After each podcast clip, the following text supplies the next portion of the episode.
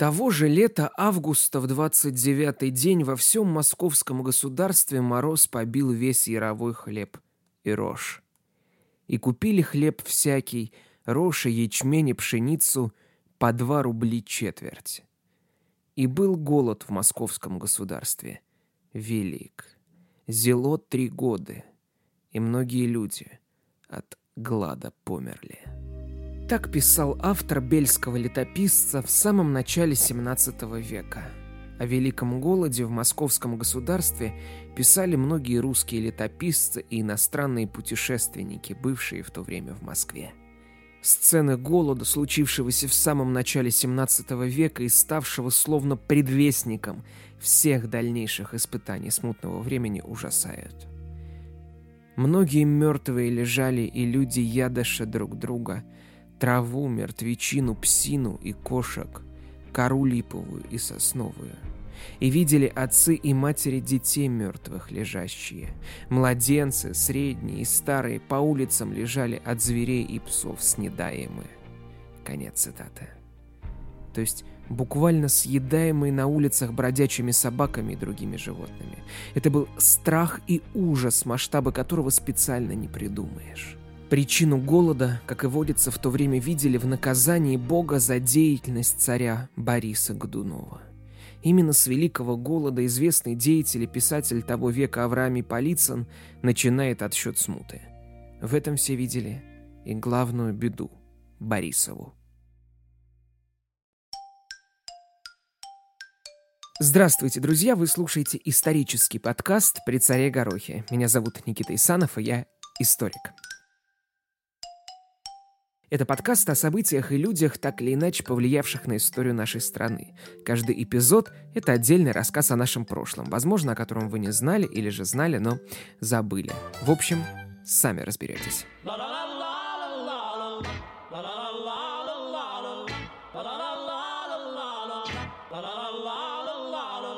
Друзья, ну и если кто-то еще не слышал или неоднократно проматывал, напомню еще разок.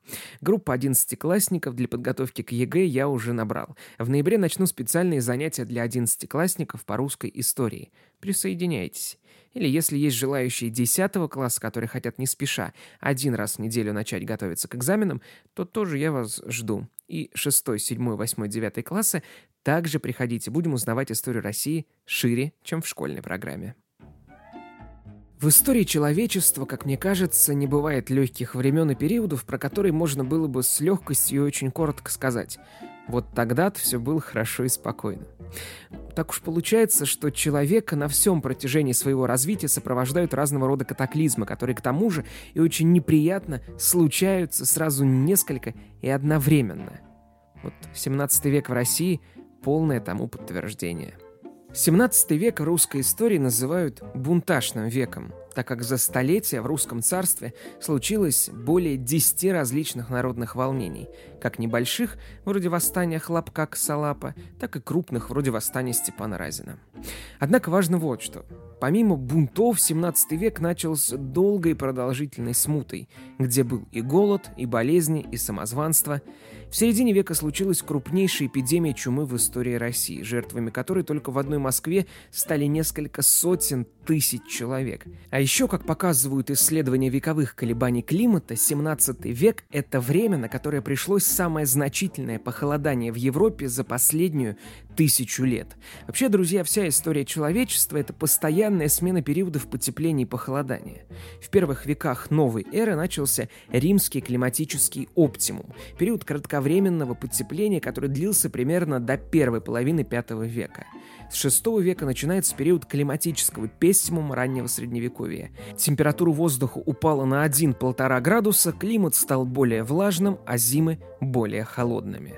Пессимум сохранялся на протяжении нескольких веков, после чего на северном полушарии вновь установился относительно теплый климат средневекового климатического оптимума, длившийся с X и до XIII века. Как и в период римского оптимума, способствовавшего развитию и росту Римской империи, в период средневекового оптимума, периода теплой погоды без критических засух и сильных морозов, развиваются и растут города северо-восточной Руси, Но с XIV века эпоха теплого климата меняется так называемым малым ледниковым периодом, периодом похолодания, продлившимся на Земле аж 6 веков. Понятно, что за этими чередованиями оптимумов и пессимумов стоят глобальные изменения природы и климата на планете, про которые сейчас подробно я говорить не буду.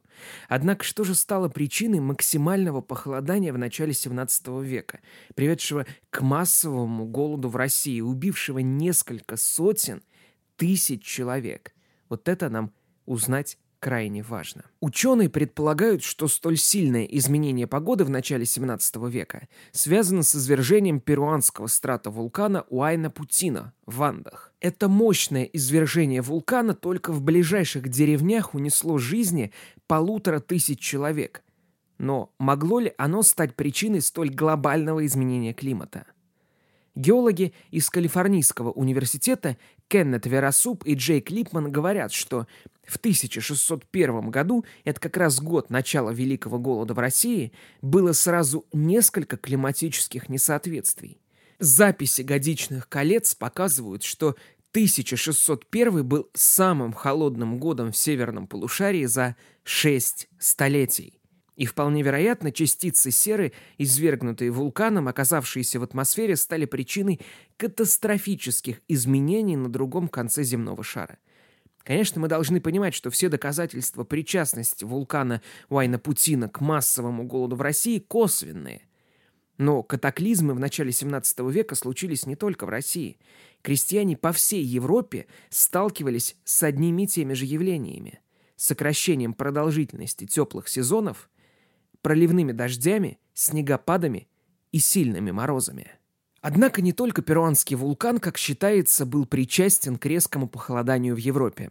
В конце XVI века, скорее всего, за несколько лет, а может и несколько десятков лет до извержения вулкана Уайна-Путина, который, кстати, с 1600 года больше не извергался, в Папуа-Новой Гвинее произошло извержение страта вулкана Билли Митчелл. Этот вулкан с конца XVI века тоже больше ни разу не извергался. Несмотря на то, что оба этих вулкана находятся очень далеко от России, метеорологи считают, что они могли привести к изменениям климата, в том числе и в Европе. Глобальная температура на планете понизилась на 1-2 градуса по Цельсию.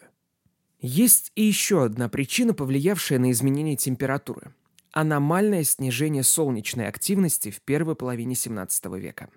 Группа ученых из НИИ ядерной физики МГУ восстановила солнечную активность, начиная с 1200 года до новой эры и спрогнозировала ее до 3200 года. Выяснилось, что активность Солнца резко снижается примерно каждые 350 лет, и последний раз это случилось в первой половине 17 века. Правда, пишут, что началось снижение примерно с 1645 года. Если сравнить погодные условия в XVI и XVII веках, по данным летописей, то мы увидим, что в XVI веке в России летописцы отметили 20 засух, 23 дождливых периода, 16 возвратов холодов весной, летом и ранней осенью, 8 мягких зим, 22 жесткие, 5 случаев града и 6 половодий. А вот теперь как выглядит ситуация в 17 веке. 25 засух, 12 дождливых летних периодов, 12 возвратов холодов летом и в начале осени, 17 холодных зим и 32 года за 17 столетие были очень голодными. Свою руку к изменению климата в Европе приложил и Гольфстрим. Замедление этого теплого атлантического течения вызвало резкое понижение среднегодовой температуры что привело к аномальным катаклизмам, гибели урожая и вымиранию некоторых фруктовых садов в Англии, Шотландии, Северной Франции, Германии и, конечно, в русском государстве. Впрочем, обо всем этом мы знаем сегодня – в начале 17 века наши предки склонны были на вопросы о причинах Великого Голода отвечать про Божий промысел и наказание за избрание неприродного царя Бориса Годунова и его возможную причастность к смерти последнего сына Ивана IV, царевича Дмитрия. Борис Годунов правил с 1598 по апрель 1605 года. Занял трон вопреки воле аристократии. Использовав раскол в Боярской думе, Годунов сумел опереться на Земский собор и население столицы. В Годуновских грамотах старательно проводилась мысль о том, что Борис был избран на трон соборными чинами и всенародным множеством. Лето 7109 года от сотворения мира, или же 1601 года по привычному нам календарю выдалось на редкость плохое. От Пскова и до Нижнего Новгорода на огромном пространстве все лето без остановки 10 недель подряд шли дожди. А 15 августа уже ударили морозы. А где-то морозы стояли с конца июля. В некоторых местах 1 сентября в день Семена Летопроводца выпал снег. Дожди сменились снегопадами. Крестьянские поля покрылись высокими сугробами. В октябре морозы и снегопад усилились. В октябре замерз широкий Днепр. Летописец пишет «И ездили по ним яко сереть зимы». Что такое природные катаклизмы, а вместе с тем и неурожай, русский крестьянин хорошо знал. Неурожаи вследствие негодных природных условий случались часто. Однако подобного катастрофического ухудшения погоды, создается впечатление, никто и никогда не видел. Но что хуже всего, осенью 1601 года никто и подумать не мог, что все это еще не самое страшное. Голод продлится еще несколько лет, и сотни тысяч смертей только впереди. Крестьяне в ужасе спасали невызревший урожай, разгребали сугробы, жгли на полях костры, чтобы растопить снег и спасти остатки. Но, пишет Карамзин, Цитата. «Не видали всходов ни осенью, ни весною. Все истлело и смешалось с землей». Конец цитаты. На грядущую весну у русского крестьянства было много планов. Наступила теплая весна 1602 года. А зимы хлеба, там, где поля были засеяны старыми семенами, дали обильные всходы. Но в середине весны вновь ударил сильный мороз и вновь убил урожай. Какой-то летописец из Южной Белоруссии записал, цитата, Якобы сереть лето на Москве снег великий и мороз был, колка недель на санях в лете ездили. Ну, это, конечно, неправда. Летом на санях в Москве не ездили, но летняя погода 1602 года вновь была не подарок. Потеряв озимые, крестьяне пытались вновь засеять поля, используя выкопанное из-под снега прошлой осенью зерно, но всходов вновь не было – Весной и летом 1603 года стояла хорошая, сухая и жаркая погода. Год был благоприятный для сельскохозяйственных работ. Но к 1603 году крестьяне израсходовали все запасы хлеба. Ну, не было семян для засева. Совсем не было и еды. Русское государство погрузилось в хаос – Сотни тысяч крестьян остались беззащитными, а повсюду хозяйничали голодные разбойники, объединяющиеся в шайки. Одно из самых известных повстанческих войск в русской истории сложилось под командованием атамана Хлопка Косолапа. В воздухе витала мысль о наказании русского народа голодом и другими несчастьями за избрание Бориса Годунова и убийство царевича Дмитрия Углицкого. Цитата. Всемогущий Бог хотел наказать всю страну тремя несчастьями, писал шведский дипломат Петр Петрей. Голодом, дороговизной, чумой, гражданской войной и кровопролитием, которые следовали одно за другим. Конец цитаты. Положение становилось все хуже и хуже. В городах многие лежали мертвые на улицах, многие на дорогах и тропинках с травой или с соломой во рту. Многие ели кору, траву или корни и тем утоляли голод. Помимо собак и кошек были и неоднократные случаи людоедства. Николай Михайлович Карамзин пишет, цитата, «Путешественники боялись хозяев, и гостиницы стали вертепами душегубства, давили, резали сонных для ужасной пищи. Мясо человеческое продавалось в пирогах на рынках. Матери голодали трупы своих младенцев. Конец цитаты. А в городах не успевали подбирать мертвые тела. Трупы на дорогах стали добычей хищников и птиц. Что делал Годунов? Годунов на самом деле много что делал. Капитан немецкой пехоты, француз по национальности Жак Маржерет, который тогда находился на русской службе, писал, что когда начался голод, цитата, император Борис велел ежедневно раздавать милостыню всем бедным, сколько их будет, каждому по одной московке. Так что, прослышав о щедрости императора, все бежали туда, хотя у некоторых из них еще было на что жить. Конец цитаты. И вот как, черт возьми, не вспомнить классику Черномырдина. Хотели как лучше, а получилось как всегда.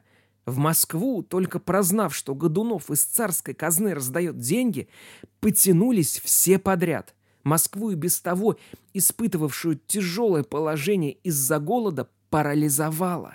Ситуацию усугубляло и то, что подданные Бориса, которые знали, где и в какой день будет раздаваться царская милостыня, посылали туда своих ряженых в рубище родственников.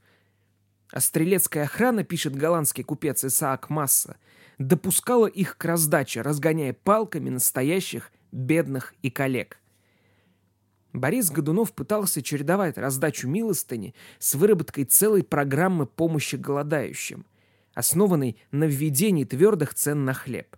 Дело в том, что как только случился первый неурожай, цены на хлеб стали неуклонно ползти. И если до смуты рожь продавали по 3-4 копейки за четверть, а четверть это, ну, 5 пудов, то есть примерно 80 килограмм, то в 1601 году продавали уже за 1-2 серебряных рубля. Не копейки, а рубля за четверть а в 1603 году цена поднялась до 4 рублей за четверть. В России активно действовали скупщики хлеба. Крупные оптовые торговцы продавали хлеб только богатым перекупщикам по несколько сот четвертей и не торговали в розницу. Цены поднимались и поднимались, и Годунов тогда велел искать хлеб у скупщиков во всех дворах, житницах, амбарах и лавках. И в итоге вышел указ, по которому Годунов велел продавать зерно по определенной цене и понемногу, чтобы хватило на всех. Кстати, это первый в истории, в русской истории, указ о государственном регулировании цен. Государственная цена была ниже рыночной в два раза. И вот если бы эта мера Годунова была реализована, то тогда-то хлеба хватило бы, чтобы пережить великий голод и даже засеять поля для нового урожая. Но большинство, не все, конечно, но большинство остались глухи к указу Годунова. И зерном никто не поделился. Но смотрите, какая интересная штука. Торговля дешевым казенным хлебом могла бы стабилизировать хлебный рынок в том случае, если бы подъем цен оказался кратковременным – но голод оказался куда более продолжительным, чем того ожидали. Более того, этот указ, Годуновский, сработал в обратную сторону. Все, кто мог, бросились скупать оставшийся хлеб, чтобы перепродать подороже. Авраам Полицын говорил, что это и стало причиной сотен тысяч человеческих смертей. Общество разделилось, и никто ни с кем не хотел делиться – ну, понятно, что далеко не все спекулировали, но кто-то не делился, потому что хотел сохранить запасы хлеба на будущее, кто-то хотел уберечь прежде всего себя от голодной смерти. Хлеба в русском государстве было достаточно. Цитата. «Потом еще 14 лет от смятения, в смысле от смуты, им питались во всей русской земле», писал все тот же Полицын. А если верить Исааку Массе, которого, впрочем, беспристрастным в своих сообщениях назвать нельзя, то наличных запасов хлеба было больше, чем требовалось для прокормления всего народа в течение четырех лет голода. Но в это время запасы гнили от долгого лежания и не использовались владельцами даже для продажи голодающим еще раз повторюсь, что Масса предвзято относился к Годунову и ко всему тому, что тогда происходило в России. Поэтому его сообщение все же стоит рассматривать с определенной долей скептицизма. Годунов тратил огромные деньги на помощь голодающим. В день. В день царская казна на четырех больших площадях столицы тратила на раздачу денег нищим по 300-400 рублей, а то и больше – Карамзин пишет, что до тысячи рублей. Это бешеные деньги в начале 17 века. Ежедневно деньги получали в среднем 70 тысяч человек. То же самое делали и в Смоленске, и в Новгороде, и в Пскове, и во многих других городах. Жак Маржерет пишет, «Мне известно, что он, в смысле Борис Годунов, послал в Смоленск с одним моим знакомым 20 тысяч рублей». Конец цитаты. Но нужно иметь в виду, что преимущественно казна оказывала помощь городскому населению. Миллионы крестьян, живших по деревням, не то что не получали поддержки, ну, может, максимум, на что они могли рассчитывать, это продажа им старого хлеба в долг, они, умирая, продолжали платить налоги. Вы знаете, вот э, касаемо милостыни, здесь палка о двух концах. Объясню почему. Раздача милостыни – это, безусловно, одна из самых правильных и необходимых мер, предпринятых Годуновым во время Великого Голода. Но проблема в том, что как только слух о раздаче царских милостей проник из столицы по городам и весям, а случилось это в самые кратчайшие сроки, в Москву потянулось огромное количество людей, которые бросали свои дома и шли в столицу, чтобы попытать счастье там – и получается, что это только усиливало голод в самой столице. Ну, все-таки должен сказать, что несмотря на все эксцессы, которые происходили при раздаче милостыни, помощь голодающим имела огромнейшее значение. Возвращаясь к вопросу регулирования цен. Здесь тоже не все было однозначно. Мы уже выяснили, что делиться с простыми смертными зерном никто не пожелал, даже несмотря на появившийся указ Бориса Годунова. Царь приказывал печь хлеб определенного веса и по определенной цене. Что происходило вместо этого? Исаак Масса пишет, что пекари, дабы соблюсти указ Борисов, ну и не потерять себе выгоду, пекли хлеб и, цитата, «для увеличения тяжести пекли так, что в нем было наполовину воды, от чего он стал хуже прежнего». Конец цитаты. Несколько пекарей в столице за это были казнены. Кстати, в годы голода Годунов отказался от закупок голландского зерна, который очень предусмотрительно привезли в Россию голландские купцы, узнавшие о голоде в России и, конечно, желавшие на этом неплохо подзаработать. Когда раздача милостыни перестала приносить толк, поскольку цены выросли настолько, что на выдаваемую голодающим сумму купить ничего нельзя было. Годунов тогда велел распахнуть двери царских амбаров и выдавать хлеб всем нуждающимся. Поток желающих прокормиться милостью Бориса не убавлялся. Благая мера превратилась в кошмар и ужас на всех больших дорогах государства. Нерезиновая Москва переполнялась голодающими, по улицам постоянно скитались люди, не имеющие в столице крова. Их нужно было чем-то занять, их необходимо было чем-то занять. Москва вот-вот стояла на пороге эпидемии, вечной спутницы катаклизмов вроде голода. Борис Годунов решил организовать стройку. Нужно было срочно придумать скитающимся работу. Работникам велели перестроить двор царя Ивана Грозного. На месте сломанного деревянного дворца появились две большие каменные палаты – это на время заняло массу скитающегося туда-сюда голодного населения. Кстати, подобное делали и в других городах. Так, например, в 1602 году в Смоленске была достроена Смоленская крепость. Ну, картины Мора были ужасающими. Летом 1603 года ганзейские послы, проехавшие от Смоленска до Москвы и далее до Новгорода, писали, цитата, «Здесь мы должны упомянуть сердечным прискорбием, что как в самой Москве, так и по всем местам, где нам пришлось проезжать, царили сильнейшая неслыханная дороговизна, голод и кручина, так что население целых деревень оказывалось вымершим с голоду в такой мере, что даже в Москве трупы погибших голодной смертью вывозили на шести, восьми и более вазах ежедневно. И во время пути мы не раз видели, как бедные люди по деревням собирали барашки орешника или соскабливали с сосен кору, заменяя себе этим хлеб. Так что в иных местах вследствие обдирания коры погибли целые сосновые леса. Иногда же эти несчастные люди пекли себе хлеб из соломы и молотого сена. Конец цитаты. И вся эта неестественная еда, конечно, тоже была причиной высокой смертности. И вот, кстати, о жертвах мора. Точное их количество ученые подсчитать не в силах. Жак Маржерет и Авраамий Полицин приводят цифру в 127 тысяч человек. И это только в Москве. Кто-то сообщает цифру в полмиллиона человек. Если учитывать, что население Москвы в этот период было около 50 тысяч человек, можно представить, да, какое количество беглых пришло в столицу в надежде прокормиться из царских запасов. Борис Годунов и тут проявил себя хорошим правителем. Все умершие были похоронены за счет царской казны.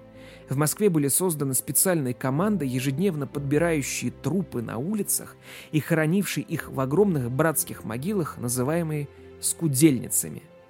Царь Борис велел обмывать мертвецов, завертывать в белые саваны, обувать их в красные башмаки и сотнями вывозить за город. В 1602 году Борис принимал у себя в гостях свиту датского королевича Иоганна, жениха дочери Бориса Ксении. Свита, проезжавшая от Москвы, замечала, что по пути встречаются дома, где нет ни домашней птицы, ни скотины, ни даже собак, но все это списывали на бедность. Годунов сделал так, чтобы его гости ни в чем не нуждались, ни в дороге, ни в Москве, где их угощали различными яствами. Помните у Леонида Филатова? И вдруг, как с неба, каравай хлеба, икры бодейка, тушеная индейка, стерляжья уха, телячья потроха и такой вот пищи. Название до тысячи. Кстати, Пожениться молодые так и не смогли, хотя все, прям все к этому шло. В октябре 1602 года датский принц неожиданно заболел и умер в Москве. Ну и в конце еще плюс один к карме Бориса – в ноябре 1601 года Борис Годунов издал указ, в котором разрешал крестьянам уходить от помещиков, которые не могут их прокормить. Как правило, это было провинциальное мелкопоместное дворянство. Проще говоря, Борис вновь вернул Юрьев день. Ну, там тоже, правда, были свои особенности, вдаваться в них не буду. Год спустя Борис вновь повторил указ – под занавес голода началось восстание недовольных крестьян и холопов под руководством атамана Хлопка Косолапа. Пламя восстания охватило многие уезды. И на помощь Годунову в подавлении восстания пришло то самое мелкопоместное дворянство, которое после сделанной работы попросило царя Бориса об услуге за услугу, и под их давлением Борис Годунов отменил закон о временном восстановлении Юрьева дня – Голод заканчивался. А вот крестьянское недовольство только разгоралось. Спустя несколько лет страну захлестнет куда более масштабное и страшное – восстание Ивана Болотникова. Друзья, ну и в конце скороговорка. Это был новый выпуск третьего сезона подкаста «При царе Горохе». Мне очень интересно, что вы о нем думаете. Пожалуйста, для этого заходите в группу подкаста ВКонтакте, оставляйте там свои комментарии под выпуском. Я вам напомню, что подкаст, ну, вдруг вы забыли, можно слушать на Яндекс музыке, Apple подкастах, Google подкастах, на Кастбоксе.